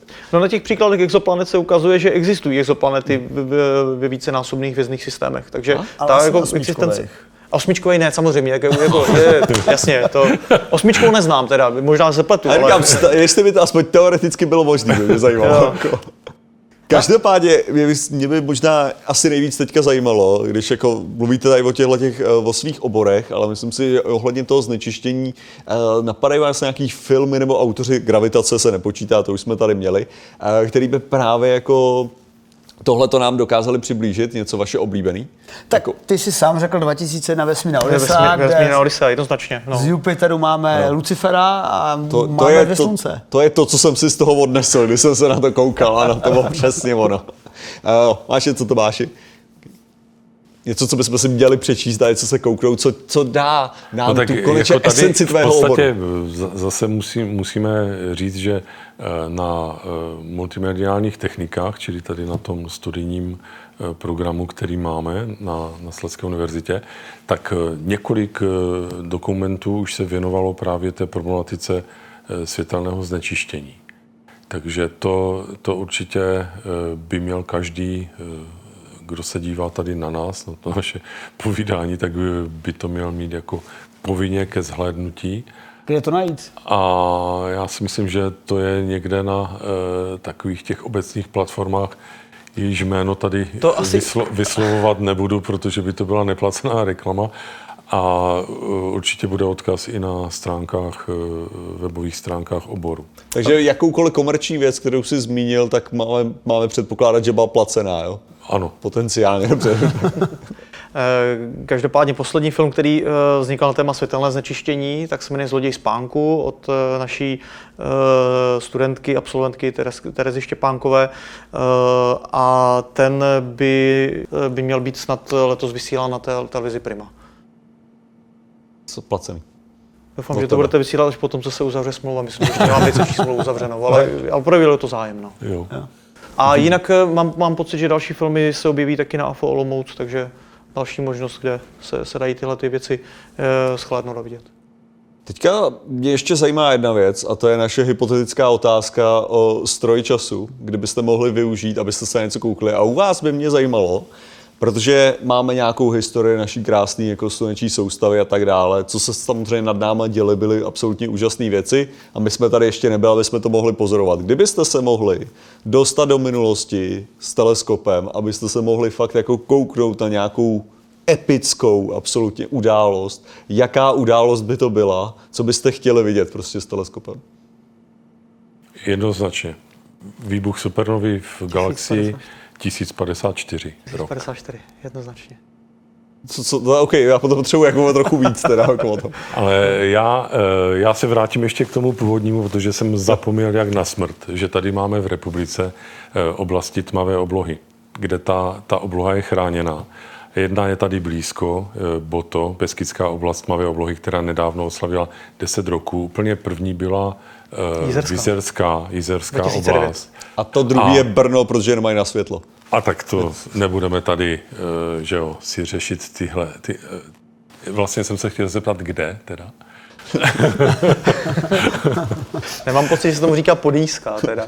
Ale ne, ta skutečně existuje. Mimochodem poslední čtvrtá byla Podýská oblast, třetí byla Manětínská Ano. a čtvrtá byla Podýská eh, oblast. Tam, tam vlastně eh, je ta, ta péče o to eh, světelné eh, znečištění, respektive o to, aby tam zůstala tma, alespoň taková, jaká je, tak eh, je dána těmi místními samozprávnými orgány eh, a jsou tam, jsou tam podepsána nějaká memoranda, takže to je, to je jedna taková věc, kterou jsem chtěl říct. A k těm informačním zdrojům. Zapomněl jsem na eh, vlastně, že celá sekce České astronomické společnosti plus na tom portálu eh, astro.cz, tak tam je fůra informací a taky studií a všeho, co se za těch, eh, tuším, 20 let, co, co uplynuli od toho, co vlastně se do české legislativy, jako do první legislativy na světě, dostala zmínka o ochraně tmavé oblohy, tak eh, co Česká astronomická společnost udělala. Takže to je eh, vlastně věc, kterou jsem zapomněl říct, takže to, dávám teď. To asi není reklama, je to světelné znečištění CZ stránka, kde Tak. se to přímo dá najít a e, ten první zákon byl v roce 2002, aby po roce ta zmínka o světelném znečištění z toho zákona zase vypadla. Každopádně, sakra, Jo. výbuch supernovy. O co jde, kdy se to stalo, proč nás to zajímá? Ne, nezamluvili jsme to, bohužel, no, ale To je taková věc, které, o které se e, traduje a říká a píše v literatuře, že e, tak, aby byla viditelná e, exploze supernovy v naší galaxii pro pozorovatele na Zemi, takže ta četnost je zhruba jednou za 400 roků. Jo?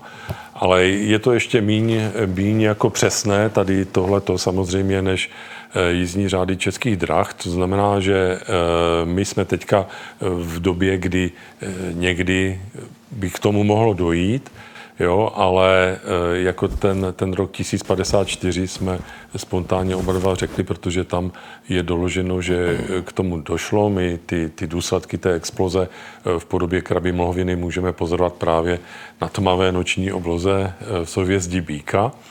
A e, to znamená, že to, to je ta věc, eh, kterou bych riskoval, jako že bych moc nerozuměl asi té, té eh, kultuře tehdejší, ani tady v Evropě, kde si toho možná nevšimli, možná všimli, ale měli strach to napsat do těch kronik, tak eh, v Ázii, kde to do těch kronik zapsali, tak to, to bych si chtěl jako užít. To bylo pozorovatelné i přes a, den. a potom máte tady, máte tady ve sklepě ten, ten stroj? A, ne, ale ty, ty jsi tam tady přinesl nějakou věc akorát, ale to je, Ne, to není stroj. to, ne, to nevypadá jako stroj času. No, ale Takže já ale bych- říkáte oba, oba dva to stajný, ale jako aspoň jeden já, změňte. já, já změním, ale jako totiž ta situace dostat se do minulosti s dalekohledem, eh, nevím, jestli moc by nám v něčem pomohla, když eh, teďka máme ty možnosti pozorovací, které máme. Ale pokud eh, stojí za to vidět nějaký nebeský astronomický úkaz, tak eh, absolutně bez váhání řeknu a k tomu nepotřebuji ani ten dalekohled a ani ten stroj času, to je jednoznačně zatmění slunce, úplné zatmění slunce. Protože na obloze jsem eh, díky různým přístrojům, ať už opticky nebo následně na obrázcích e, přeneseně, viděl obrovské množství věcí, ale e, srovnat to se zážitkem, který dá e, zatmění slunce, úplné zatmění slunce, se nedá absolutně vůbec nic. Je to, a pro mě je to ten absolutně top zážitek a pokud budu mít možnost, tak eh, bych se vel, velice rád na takové zatmění, úplné zatmění slunce ještě jednou vydal, protože mně se to poštěstilo pouze jednou v roce 1999 v Maďarsku. A e, je to věc, která se velice obtížně popisuje slovy, takže vám, kdybych vám řekl sebe lepší historku, sebe lepší příběh a popis, tak e, to nenahradí tu skutečnou, e, poz- ten skutečný pozorovací zážitek. I když teda, když jsme mluvili o těch filmech multimédií, jak zrovna na AFO se bude vysílat podmanivá korona. film Podmanivá korona, což je mimochodem, a to, to jsem, to jsem ne, Teď už neplánoval. to předekáme do reklamy kontinuální. No. Prostě, jo. Je, Tak to je, to Podmanivá je film, korona. který je právě vykládá o tom, jaký je ten zážitek pozorovat. Takže, takže nikdo z vás by jako nechtěl se dostat na to, když se zažehla fu, jako fúzní reakce v našem slunce nebo něco takového, to by nechtěli jste vidět, jo? A jsi podobný hardkorista, protože já jsem uvažoval, že bychom pozorovali jako tu srážku naší Jo, tej, a a s tou Tejou. Asi to bys to blbě pozoroval, když bychom byli. Tak já neříkám, já jsem, neře, já jsem nespecifikoval, že musí být na ano, zemi, vy, jste, ale vy jste časoví extremisté natolik, že tam jsme vůbec s těma úvahama ne, nedošli. Ale No, tak dobře, tak inflační fáze vesmíru nebo, reko, eh, ne, nebo rekombinace, to bychom taky mohli dojít pár, pár miliard let a já, já jsem myslel aspoň nějakou část, kdy člověk může žít. Jako. Ale co doporučoval, co doporučoval Martin, to úplné zatmění, tak to má tu výhodu, že to není potřeba cestovat do té minulosti. Ale jenom cestovat v prostoru. Stačí, stačí uh, příští rok eh, 8. dubna vycestovat eh, do Spojených států a, a tam to bude komfortně eh, v prostředí, na které jsme určitým způsobem zvyklí, že eh, ne, nejsou žádné takové velké kulturní rozdíly. Že? jo. A zase je to, je to v té střední části, takže... Takže tam ty kulturní rozdíly pravděpodobně budou. No. ne, ne, ne, já myslím, že tam je pravděpodobnost jasného počasí docela slušná. Takže, protože to je, to je jako taková věc, že Takže 8. dubna se setkáme. další rozdíl mezi náma dvěma, že on, on ho v roce 99 viděl v Maďarsku a já v Německu jsem ho neviděl, protože, protože přišla bouřka. Ale já jsem měl mimochodem na mále. Tam těsně před zatměním slunce se nám uh, uh, vyčasilo trochu, roze, rozešly se mraky, takže byla, byla Já oblačnost. jsem ale v viděl tom- všechno do úplné fáze a po úplné fázi, ale v té úplné fázi to je byla, takový- to je byla takový- bouřka. To je taková jako element té astronomické fotografie, ne? Že vlastně můžete dohromady dát celý ten zážitek. Když to poskládáte z těch jednotlivých prvků, tak máte celý No, zážitek. je to tak. Jo. Tak dobře, tak já vám děkuji za to, co jste nám tady přinesli za znalosti. A No a my že jdem pozorovat konečně. konečně vím, že můžu pozorovat i během dne, takže teda Ale- ne, během, během tady tohoto znečištění. Že Ale to vylezete ze sklepa, jo? Prosím? Vylezete ze sklepa, nebudete pozorovat No, se. no, tak jako pozorování jako vnitřních oblohy tady jako je omezené pouze na umělé A máme tady vysoký stropy, takže on to jde nakonec. Jo, jo, ono tam něco bude vidět. Když se podíváme na tu vaši o, opavskou kupoli, tak